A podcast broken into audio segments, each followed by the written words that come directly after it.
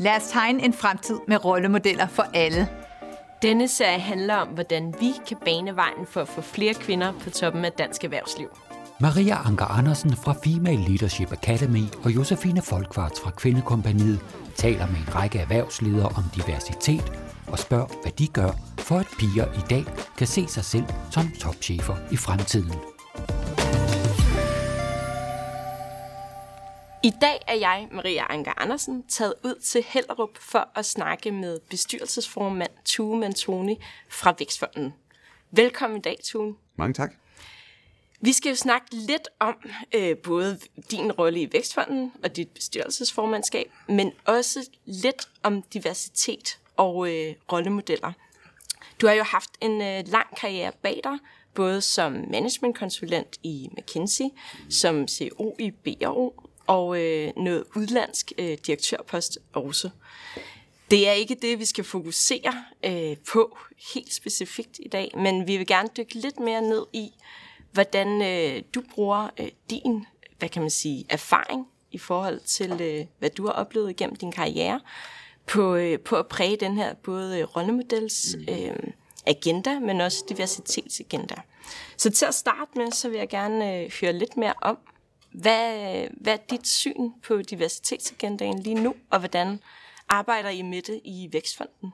Jamen, jeg tror egentlig, at øh, emnet som sådan har jo udviklet sig helt vildt, og jeg har også udviklet mig selv øh, igennem min karriere. Jeg er 46 år, så øh, det er jo, jeg har nogle år på banen. Jeg håber, jeg har endnu flere år foran mig, men, men øh, altså jeg vil sige, jeg startede jo i, i min, i min professionelle karriere i McKinsey, og derefter så kom jeg ind i et motorcykelfirma i England, og det vil sige, at jeg arbejdede egentlig i sådan to firmaer, hvor øh, der var en meget høj øh, andel af mænd ansat, og meget få kvinder.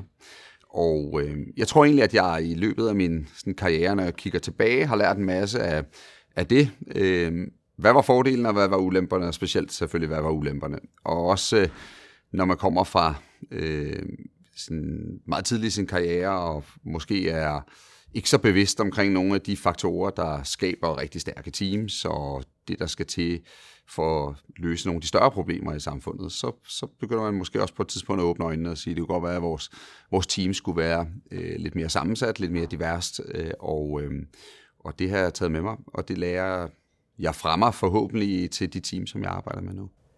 Og hvilke oplevelser har gjort, siden du har haft den her åbenbaring, eller den her nye indsigt Øh, kan du fortælle mere om det? Altså, skal jeg være helt ærlig, så tror jeg, da jeg arbejdede i McKinsey, så havde jeg sådan en tendens til, når vi skulle rekruttere nye mennesker, og tænke, ja, altså hvis det lignede mig selv, så var det nok dygtige mennesker. Øh, og det tror jeg egentlig, der er mange unge mennesker, som kommer ind i nogle af de her sådan lidt high-powered organisationer, øh, som måske har haft en tendens til at tænke, det her det er jo så også nogle år tilbage. Øh, men altså, du ved, en, en ung fyr, der kommer ud fra øh, CBS og er god til Excel og god til PowerPoint, der er jo for sådan en som mig på det tidspunkt var nemmere at arbejde med, end øh, nogen, der ikke lignede mig selv. Øh, men så, da jeg kom ud i en rigtig virksomhed, om man så må sige, i Triumph Motorcycles, begyndte jeg at indse, at når man sælger produkter i hele verden, og har mange forskellige typer af kunder, vi solgte, jeg tror, i 30 forskellige lande, og jeg startede med at have omkring 400 personer under mig i, i min første rolle, før jeg blev administrerende direktør for selskabet, så begyndte jeg ligesom at finde ud af, at hvis vi skal tilfredsstille folk, der er meget forskellige, og hvis vi skal løse problemer, som er meget forskellige artet, så skal vi nok også være dygtige til at, at tænke på forskellige måder. Og, og så når man lægger de to oplevelser sammen, så begynder man at, at tænke, jamen altså, jo mere ens vi er, jo mere enige er vi meget hurtigt omkring løsninger på problemer. Øh, det kan godt være, at det går hurtigere med at finde den løsning. Det kan godt være, at vi hurtigere bliver enige, men der er også lidt mindre gnist og lidt mindre friktion i vores diskussioner. Der er nok lidt mindre, lidt færre udfordringer, lidt mindre ny viden, der kommer på bordet. Øh, og det gjorde ret hurtigt i løbet af, jeg var otte år i Triumph, øh, det begyndte ret hurtigt at få mig til at indse, at, øh, at der var en kæmpe værdi i at sammensætte på det tidspunkt mit ledelsesteam, da jeg var blevet administrerende direktør, af, af for det første øh, både forskellige nationaliteter, forskellige sociale baggrunde, forskellige måder at problemløse på, øh, og, og det er selvfølgelig også øh, mand, kvinde og, og forskellige alder, øh, og det var, det var sådan den første, øh, synes jeg, sådan meget hands-on oplevelse af, at diversitet øh, i virkeligheden bare betaler sig, fordi øh, vi endte med at, at kunne se problemstillinger fra forskellige sider, og derigennem øh, komme med nogle bedre løsninger på problemerne. Og hvordan, fordi nu siger du, at det kan betale sig, hvordan, øh, hvordan nåede I mål med egentlig at lave de her diverse teams?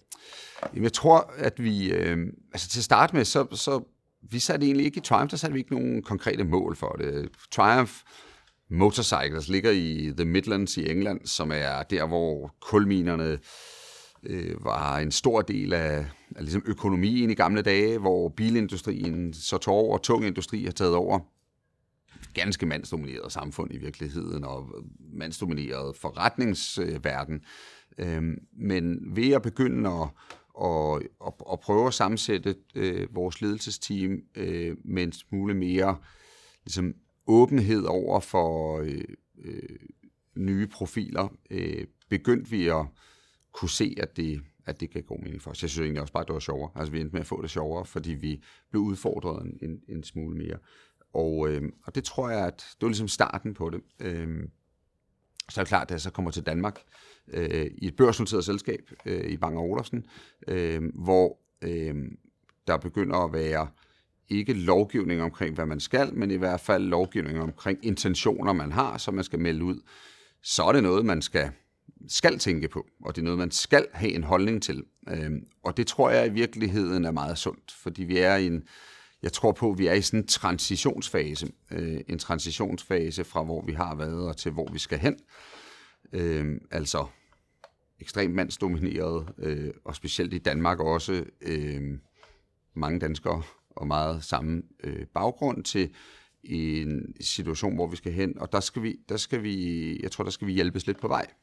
Øh, og der tror jeg i virkeligheden at, at, at melde ud, øh, hvad ens intention er, øh, og hvor langt man er fra den intention. Det kan være noget, der får folk til at spære øjnene op og, og begynde at, at faktisk tage nogle konkrete beslutninger.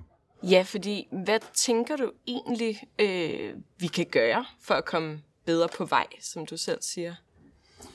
Altså hvis du ser på, jeg tror hvis du ser på mange virksomheder i Danmark, jeg havde en diskussion faktisk i går med flere erhvervsledere fra større danske virksomheder, øh, så er vi kommet et stykke af vejen, men hvis vi sammenligner med, hvor vi havde håbet på for 10 år siden at være, så er vi kommet specielt langt. Det må man bare sige. Øhm, men heldigvis så tror jeg, vi begynder at se sådan i, altså i organisationernes opbygning et, et, et forhåbentlig pres nedefra med mere talent, der kommer igennem. En opmærksomhed øh, på, at vi har en udfordring. Øh, mål, der bliver sat, og i nogle tilfælde, mange tilfælde bliver leveret på det, i nogle tilfælde er man langt bagud. Øh, konkret har vi sagt i Vækstfonden, at vi skal have en minimum en 40-60 fordeling på det underrepræsenterede køn, hvad det så er. I det her tilfælde, der er vi øh, lige nu i, i Vækstfonden, der har vi øh, 55% mænd og 45 kvinder. Så bredt i organisationen, der har vi en, en, en, en god balance. Øh, kigger man på ledelsen, så er den 70-30, og det vil sige, der er vi stadigvæk bagud.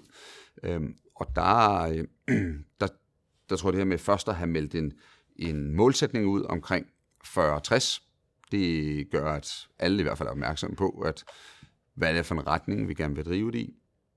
Og så det, at vi i organisationen bredt har 55-45 som vores split, gør i hvert, i, i hvert fald, at vi ikke har nogen undskyldning, fordi vi har en pool nu af talent, der kommer øh, igennem systemet, om man så må sige, sådan at vi rekrutteringsmæssigt, øh, forfremmelser og så videre øh, i løbet af de næste fem år, har muligheden for også at få øh, topledelsen i balance.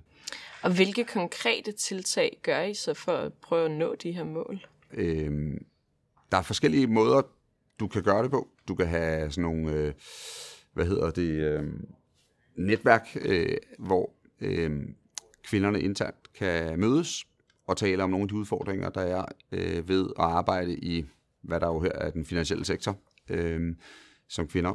Øh, vi er meget bevidste om, at når vi for eksempel sammensætter teams af det, der hedder business angels, det vil sige øh, investorer i startups og små og mellemstore virksomheder, at vi skal faktisk lægger sig i selen for at finde de dygtige business angels, øh, som er kvinder. Øh, primært fordi, at rigtig mange af dem, man møder til events rundt omkring, øh, der er en overrepræsentation af mænd. Øh, så ved at have sat os en målsætning omkring 40-60, øh, og kigge på, hvor vi er i dag. Jeg kan ikke huske, hvad vores tal er på Business Angels, men vi er i hvert fald meget langt fra 40-60. Så tvinger vi ligesom vores organisation til at øh, have det som et opmærksomhedspunkt, når vi er ude og rekruttere.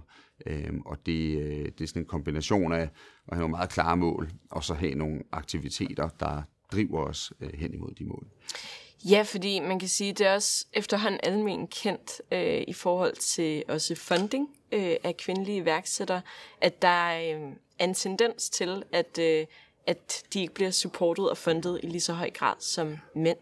Er det en problemstilling, som I arbejder aktivt med at tage stilling til, eller hvordan ligger det land? Øhm, ja, altså en af de ting, som vi har gjort, det er, at vi har... Øhm, fordi jeg tror meget af det, det starter med, at man er opmærksom på problemstillingen det er, at vi har lavet øhm, unconscious bias test. Det for mig var ret interessant.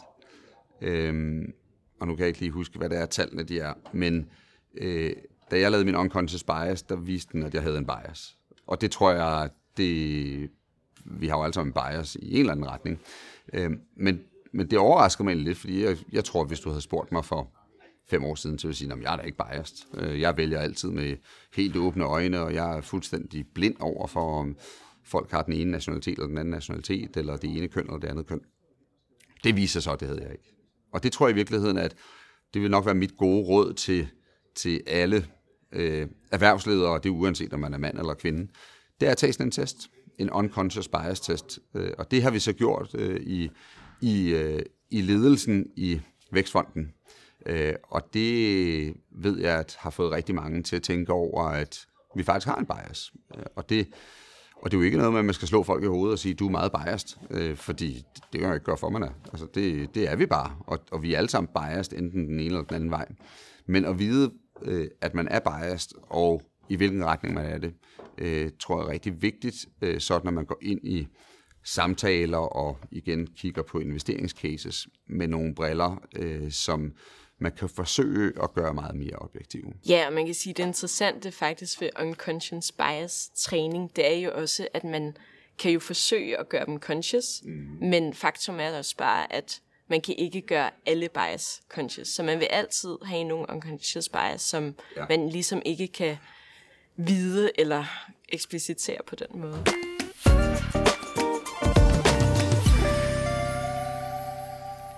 forhold til det her med at blive bevidst omkring, at der, man har nogle biases selvfølgelig.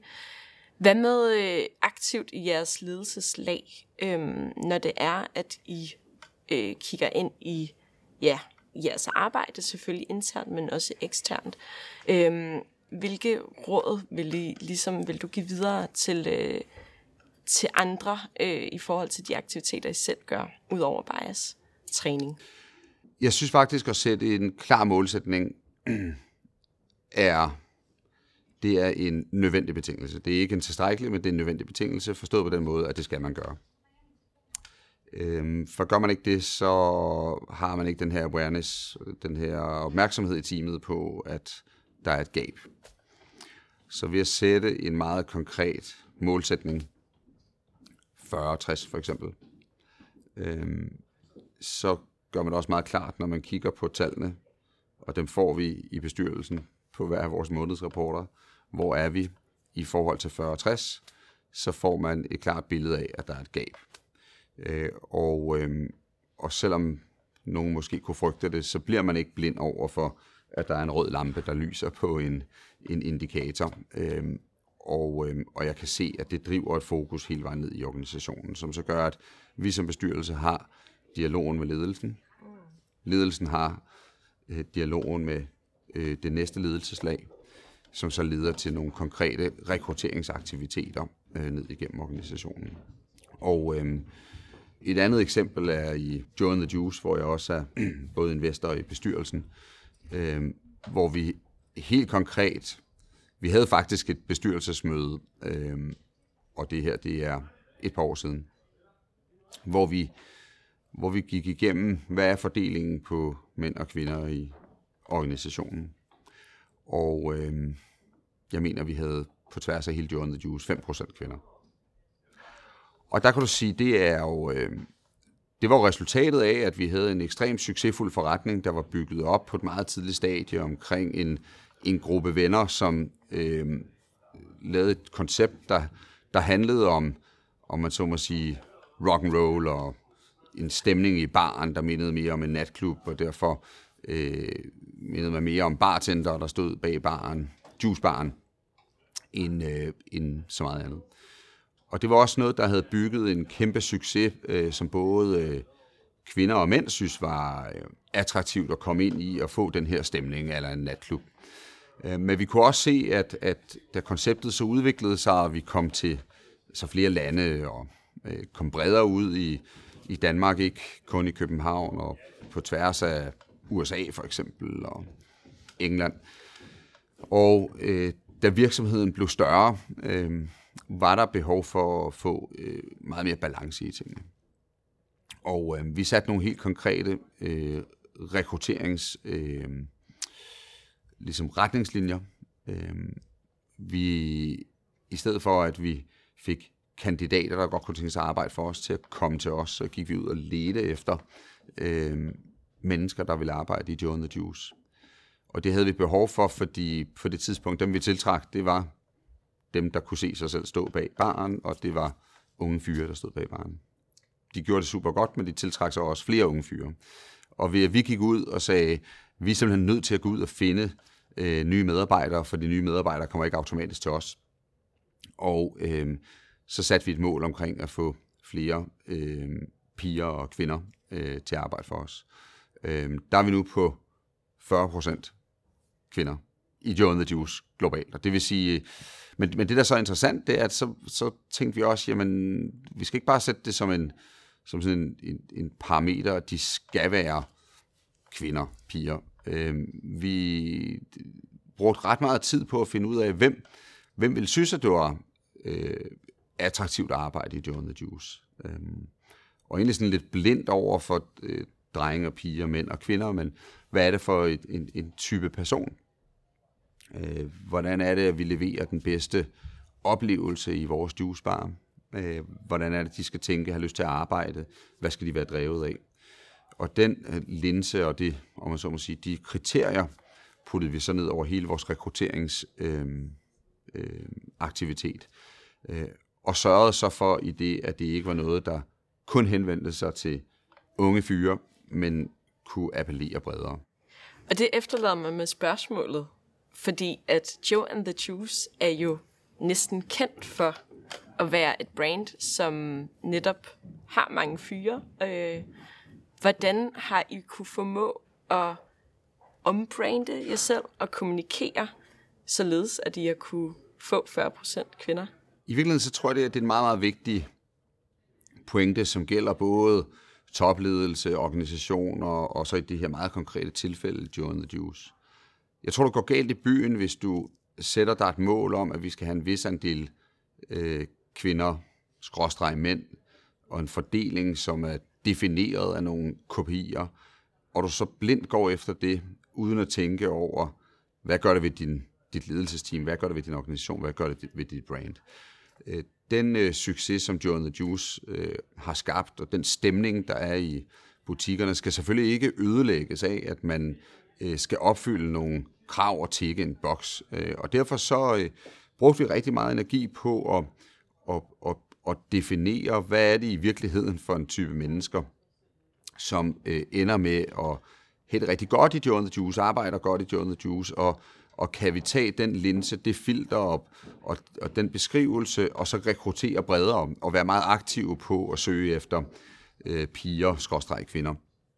Og, øh, og det vi faktisk fandt ud af, det er, at øh, der er rigtig mange øh, øh, piger, som, som ligesom de drenge, der havde arbejdet bag vores juicebar i mange år, synes, at det var øh, rigtig cool at arbejde i et miljø, hvor der var gang i den, der var høj musik, øh, man fik tingene gjort, man øh, øh, talte med kunderne og leverede en god service. Øh, og det viste sig faktisk, at, at rigtig mange, som måske havde en baggrund i meget sportsfokuseret, måske stod skateboard, øh, var DJ's øh, i den stil. Altså folk, der, der tidligere har arbejdet i miljøer, som, som har mindet om det her, øh, synes, at, øh, at, at det passede rigtig godt.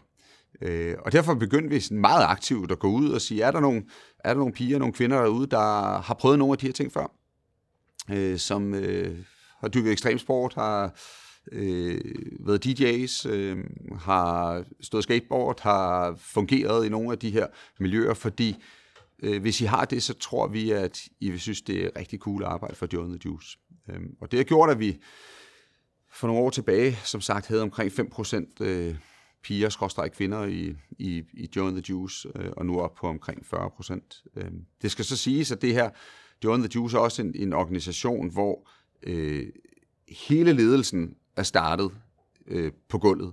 Øh, og, og, og så kan du også ret hurtigt regne ud, at, at det kan godt være, at vi er 40 procent i hele organisationen, men vi starter ligesom øh, nedefra, om man så må sige. Øh, og, øh, og det er fordi vores, vi har også en filosofi og en måde at tænke på, der gør, at, at vores ledelse den skal rekrutteres indenfra.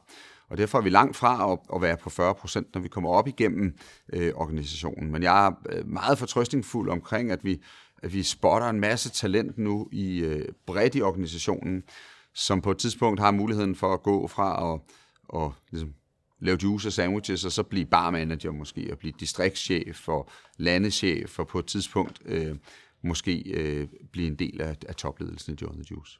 Den her model, I har kørt, øh, hvor I jo ret progressivt har gået ind og rekrutteret flere kvinder, er det noget, du tænker, man kan overflytte til andre brancher og industrier og virksomhedsmodeller, eller hvordan ser du det? Jamen, jeg tror i virkeligheden, du er nødt til det, øh, fordi tingene sker ikke af sig selv.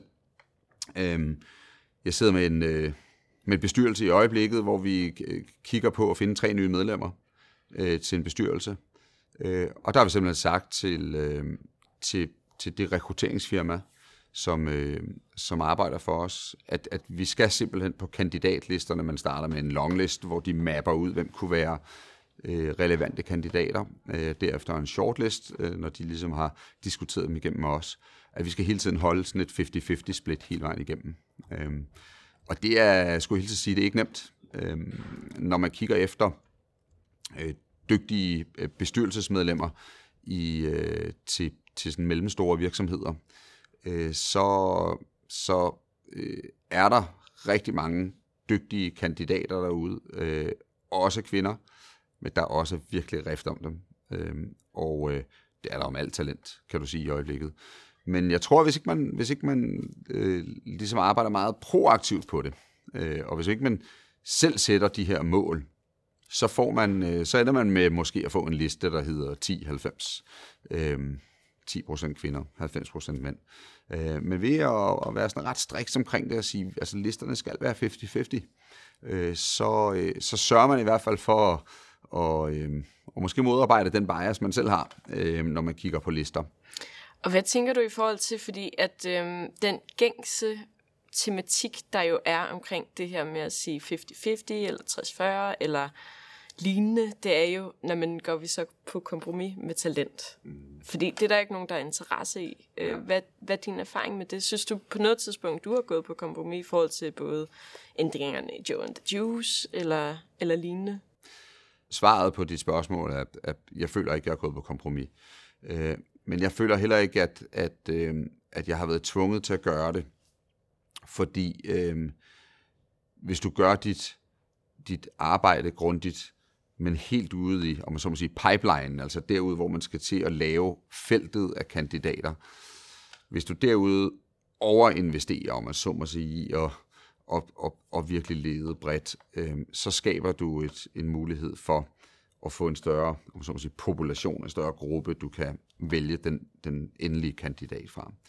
Øh, jeg, jeg har ikke rigtig besluttet mig endnu omkring kvoter, og det skal jeg, det, det, det vil jeg, det er jeg meget ærlig omkring. Øh, havde du spurgt mig for to-tre år siden, så ville jeg sige, at kvoter det er virkelig ikke godt. Kvoter det er noget, der hører øh, sådan noget til, hvor folk ikke kan få løst problemerne selv, og så skal de have dem tvunget ned over sig. Og så samtidig må jeg sige, at vi, vi har ikke lavet så meget fremdrift, så måske kunne kvoter være en god idé i en overgangsfase. Øh, jeg tror, kvoter kunne godt på kort bane medføre nogle udfordringer og nogle problemer, men måske er det det, der skal til for, at man på længere bane får en, en mere optimal øh, fordeling. Hvad tænker du kunne være nogle af de udfordringer? Jamen det er jo netop det her med, at, at øh, du risikerer, øh, og jeg siger ikke, at det kommer til at ske, men du risikerer jo at have den her snak omkring, er folk der, fordi de passer en kvote, eller er de ikke? Øhm, og når det så er sagt, så er vi jo bare et sted, hvor øh, at der bliver meldt en masse gode målsætninger ud, men der ikke sker så meget. Øh, og derfor så vil det tvinge folk øh, til at tage noget action på det. Men jeg må indrømme, jeg ikke, jeg har ikke helt besluttet mig endnu, øh, fordi øh, fordelen ved ikke at have kvoter er i hvert fald, at jeg kan kigge på alle medlemmer i min bestyrelse og så sige, at, at du er her, fordi vi valgte dig som kandidat. Vi er her, du er her ikke, fordi du passer ind i en boks, som det så er i den ene eller den anden. Øhm, så, så tilbage til spørgsmålet. Øhm, jeg føler ikke, vi har været nødt til at gå på kompromis. Vi har ikke været tvunget på noget tidspunkt øh, ind i noget. Vi har haft nogle, øh, nogle målsætninger om en sammensætning af holdet, øh, som vi godt vil have. Øh, men, øh, men man må så også sige, når man kigger rundt i virksomheder generelt, så er der ikke den fremdrift, der skal være. Hvad med i forhold til værksætteri? Fordi at øh, hvis vi nu snakker ind i det her med Vækstfonden igen, og øh, i ser jo på tæt hold øh, også, antager jeg, øh, både en masse iværksættere, men også investorer og hele det samspil. Hvad er jeres oplevelser i forhold til sådan nogle ting som, ja, både funding, men også til det her helt generelle diversitetsaspekt? Øhm, jeg vil sige det sådan, at, at det vi oplever, det er, at øh, rollemodeller, det er vigtigt. Og det vil sige at øh, have nogle, nogle, om det så er mænd eller om det er kvinder, øh, som gør det godt, har gjort, at vi har skabt i Danmark en situation, hvor øh, det at være iværksætter, øh, det er meget mere respekteret, end det var for, lad os sige, 10 år, 20 år siden. Øh, og det, det, det ser jeg som meget positivt. Det gør, at vi at, at, at flere unge mennesker øh, tænker, at det at blive iværksætter, det er et godt alternativ til at tage en videregående uddannelse, for eksempel. Det plejede at være sådan, da jeg var ung, kan jeg huske, at hvis man var selvstændig, så havde folk løbet under en, for de tænkte, du kan du ikke få et job. Øhm, og, øh, og, og nu er det jo helt klart sådan, at være iværksætter, det er, det er cool. Altså, det, det, det giver noget respekt, og det giver, der har vi fået, synes jeg, nogle af de positive elementer af det amerikanske samfund, hvor det her med at prøve lykken og være sin egen lykkesmed, det, det bliver respekteret. Hvis, hvis, hvis, man, hvis man er enig i det, øh, så må det også være sådan, at for at få nogle flere kvindelige iværksættere, så skal vi have nogle kvindelige rollemodeller. Øh, fordi øh, der er rigtig mange unge fyre, der har startet virksomheder og blevet meget synlige, øh, og har gjort det super godt. Øh, og det er der rigtig mange unge mennesker, der kommer ud af gymnasiet eller går på CBS, som ser op til og godt kunne tænke sig at, at ligesom gøre det efter. Øh, og derfor så øh, er det også en rigtig god idé at tage flere kvindelige iværksættere og ligesom putte dem frem og øh, putte dem ud i lyset. Og det synes jeg også, at, at der er flere, flere steder, der bliver gjort nogle rigtig gode initiativer for at gøre. Øh, og så følger man med på LinkedIn, så ser man øh, flere og flere øh, kvindelige iværksættere, der også selv er aktive og, og er villige til at dele ud af, af sig selv og deres historier. Øh, og det, jeg tror ikke, man skal undervurdere den effekt, det har på andre mennesker. Øh, jeg tror jo, der er masser af fyre, der også bliver motiveret af at se kvindelige iværksættere gøre det godt, øh, og der er garanteret også rigtig mange piger og kvinder, der, der ser op til det øh, og lader sig drive af det. Øh, vi har selv i i bestyrelsen her. Vi er seks medlemmer i bestyrelsen. Der er to kvinder i, i bestyrelsen. En af dem er øh, Camilla Lej Valentin fra Qt, øh, som jo er en af de meget succesfulde kvindelige iværksættere i Danmark. Og, øh, og hun er meget aktiv i at få flere kvinder ind i iværksætteri. Og det, at hun er, er, er åben omkring det, at deltager i forskellige netværk, øh, er jeg sikker på, betyder, at der er masser af, af piger og kvinder, der også ser på iværksætteri som en, en mulig vej. Øh, jeg tror, mange, mange unge fyre har lidt den der, jamen det skal nok gå det hele, og vi hopper bare ud i det, og hvis alt går galt, så finder vi på et eller andet, og de har sådan, måske sådan en naturlig, nogle af dem har i hvert fald en, en tendens til bare at øh, hoppe ud i det, og, og, og, og det ligger nok ret godt til iværksætteri. Øh, og der tror jeg, det er endnu vigtigere, at, at, at rigtig mange øh, kvinder og piger også ser, at, at der er andre kvinder, der har gjort det og blevet succesfulde. så ved at, ved at, at have rollemodeller, der træder frem, øh, kan vi få flere helt nye iværksætterspiger til at turde tage det spring. Øh, det er jo at være iværksætter, det er ikke, øh, det er ikke altid sådan øh, bare, du ved, lutter lavkage. Øh, der er masser af hårde tider, og der man kigger på sine venner, som måske har startet et job og får en løn, eller på en uddannelse og får SU, og, og går ligesom den gængse vej. Så man skal, jeg tror, man skal have sådan en lys, man øh, kigger på og siger, der er en, der har gjort det, og det kan også ske for mig. Øhm, og der tror jeg, det her med at spejle sig i nogen, øh, hvor man kan se sig selv i den situation om 5-10 år, det kan være rigtig sundt. Og hvis det så er det samme køn, kan det være en god ting. Det kan også, nogle gange kan det bare være, at det er en, der kommer fra min by, øh, og så kan det være noget, man selv kan se sig selv i. Øh, men derfor må det så også betyde, at hvis, hvis der er nogle flere kvindelige iværksættere, der gør det, så er det godt for kvindelige iværksætterspiger.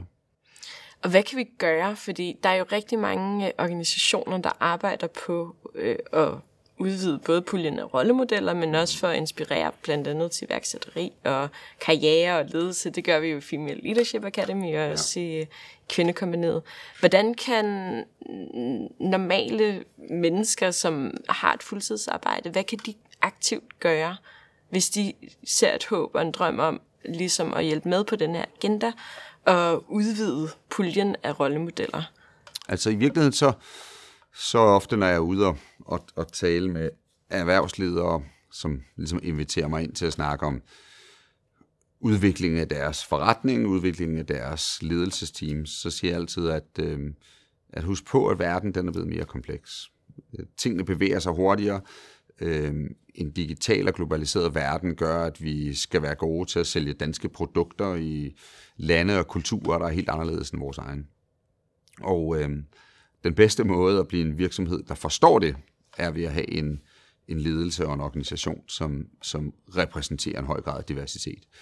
Øhm, det er klart, sælger man i 30 forskellige lande, så kan man ikke have 30 forskellige nationaliteter, men det der er hele pointen her i virkeligheden, at, at du skaber en, et miljø i din virksomhed, øh, som er inkluderende, en kultur, der øh, lader øh, folk med forskellige baggrunde, om det er mand, kvinde, øh, det kan være hudfarve, det kan være nationalitet, det kan være måden at tænke på, social baggrund, øh, uddannelsesniveau, øh, føle sig godt tilpas, øh, hvor øh, der ikke er frygt for ligesom at åbne munden. Øh, og det, det tror jeg er øh, det tror jeg er det allervigtigste. Øh, jeg taler tit med erhvervsledere omkring nogle af de store bevægelser, som sker i verden. Øh, MeToo, Black Lives Matter, Extinction Rebellion, og egentlig husker dem på, at, at, at, at for rigtig mange mennesker i den her verden, er det her ikke sådan enkeltstående temaer, men det er et eksempel, eller det er i hvert fald en, en kæmpe bølge af, af en ny måde at se verden på, og et opråb fra specielt den yngre generation omkring, hvordan de godt vil have, at, at verden den skal ændre sig. Og den eneste måde, man som hvid midalderne mand kan forstå det, øh, når man driver en virksomhed, det er i virkeligheden at invitere folk ind i sin virksomhed, som repræsenterer nogle af de her bevægelser, øh, og prøver at åbne sin virksomhed og gøre det muligt for, for medarbejdere at have de forskellige syn. Øh, kun den vej igennem, øh, tror jeg, at, at, at vi kan få, få virksomheden overordnet set og kulturen til at omfavne øh, nogle af de her store strømninger. Så øh, der skal faktisk være en, øh, en forandring, der sker på toppen af det, du siger, i forhold jo, til at være mere inkluderende det det, og inklusiv. Det er jo der, det starter, og så, jeg, jeg mener i virkeligheden det med, altså den, den gode nyhed her, det er, at jeg, jeg oplever rigtig mange erhvervsledere, der i løbet af de sidste, altså nu, jeg mener faktisk bare de sidste to år, er der sket rigtig meget. Jeg tror, covid-19 har, har, har givet rigtig mange af os mulighed for lige at tænke os om en ekstra gang. Øhm, jeg tror, når det kommer til både til bæredygtighed, men også diversitet, øh, er gået fra ligesom at, at vide og tænke og kommunikere, det var vigtigt og er vigtigt til at føle dybt inde, øh, og dermed også kunne kommunikere med overbevisning, øh, at, at, at, at det er nødvendigt. Øh, diversitet, forfølge en bæredygtig agenda, øh, hjælpe med at løse de store øh, udfordringer, vi har i verden. Øh, og det oplever flere og flere øh, erhvervsledere også i Danmark, som, som øh, virke, altså hvor man virkelig kan mærke på dem, at der er sket noget. Øh, derfra og så til, at vi får, får ændret og forbedret vores virksomheder, der er der et skridt, men, men jeg synes nu også, at vi har set, at, at ting kan nogle gange pludselig rykke sig. Og jeg, jeg kunne godt øh, have en, sådan en positiv forhåbning om, at vi, at vi, at vi er tæt på et, et tipping point, altså et tipping point, hvor kombinationen af, at der kommer noget mere talent til rådighed, nogle af de ting, der bliver, der bliver gjort også rent øh, politisk, altså bare sådan noget som barsel til mænd, øh, øremærket barsel til mænd, øh, øh, kan også være med til at skubbe til det, øh, men overbevisningen på øverste toplederniveau øh, er, er, er nødvendigt for at se den udvikling. Og øh, i forhold til den her forandring på øverste niveau, det vi får meget at vide, når vi snakker ud med erhvervsledere, det er jo, at øh, man rigtig gerne vil diversitet, man vil rigtig gerne øh, hyre kvinder ind på øverste post, men man kan simpelthen ikke finde dem. Mm.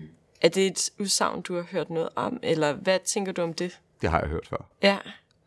Og øh, jeg vil sige det sådan, at, at, at vi, skal, vi, skal, vi skal huske på, at rigtig mange øh, virksomheder, øh, som er meget succesfulde, har bygget deres organisationer ved at rekruttere indenfra. Nogle af de største virksomheder i Danmark, som er succesfulde, har rekrutteret indenfra og har kunne have, lad os sige, øh, nogen, der kunne tage over, hvis folk gik på pension eller forlod virksomheden. Og det har man ofte sagt, det er stærkt. Altså det er stærkt at kunne groome den næste øh, i organisationen. Så det synes jeg, man skal have noget respekt for. Øh, hvis man kan kombinere det med et meget sådan åbent syn på, på ens rekrutteringsaktiviteter. Igen tilbage til eksemplet med, at du, du sætter dig ned med din, med din headhunter og siger, jeg skal se 50-50 lister. Øhm, det er svært, men det skal vi se. Det tager en uge ekstra, så må det tage en uge ekstra. Øh, måske skal vi gå til udlandet og kigge. Måske skal vi være mere kreative omkring øh, den industri, vi kigger i. Øh, der er jo ingen tvivl, tvivl om, at der er nogle industrier, hvor øh, balancen øh, er øh, skæv i forhold til andre industrier. Øh, I går talte jeg med direktøren for en af Danmarks største farmavirksomheder. Der er masser af kvinder i den virksomhed. Jeg talte også med direktøren for Danmarks største vognmandsfirma. Der er meget få kvinder der. Så der tror jeg, at vi skal huske på, at forskellige industrier og forskellige sektorer, de er på forskellige steder, men vi skal se en fremgang øh, relativt set i, i alle industrier og alle sektorer. Og nu bliver jeg lidt nysgerrig på, fordi at øh, vi skal jo til at runde af, men vi har jo snakket en masse både om diversitet i forhold til generelt øh, erhvervslivet, men også i forhold til startups. Og øh, du har jo givet udtryk for, at du går meget op i det, og er meget inkluderende, både i forskellige aktiviteter. Så Tue, nu vil jeg gerne spørge dig, er du feminist? Hvad er definitionen på en feminist? Definitionen på en feminist det er, at man ønsker øh, lige øh, muligheder, øh, inden, altså både politisk, økonomisk og socialt for alle. Så er jeg nok feminist.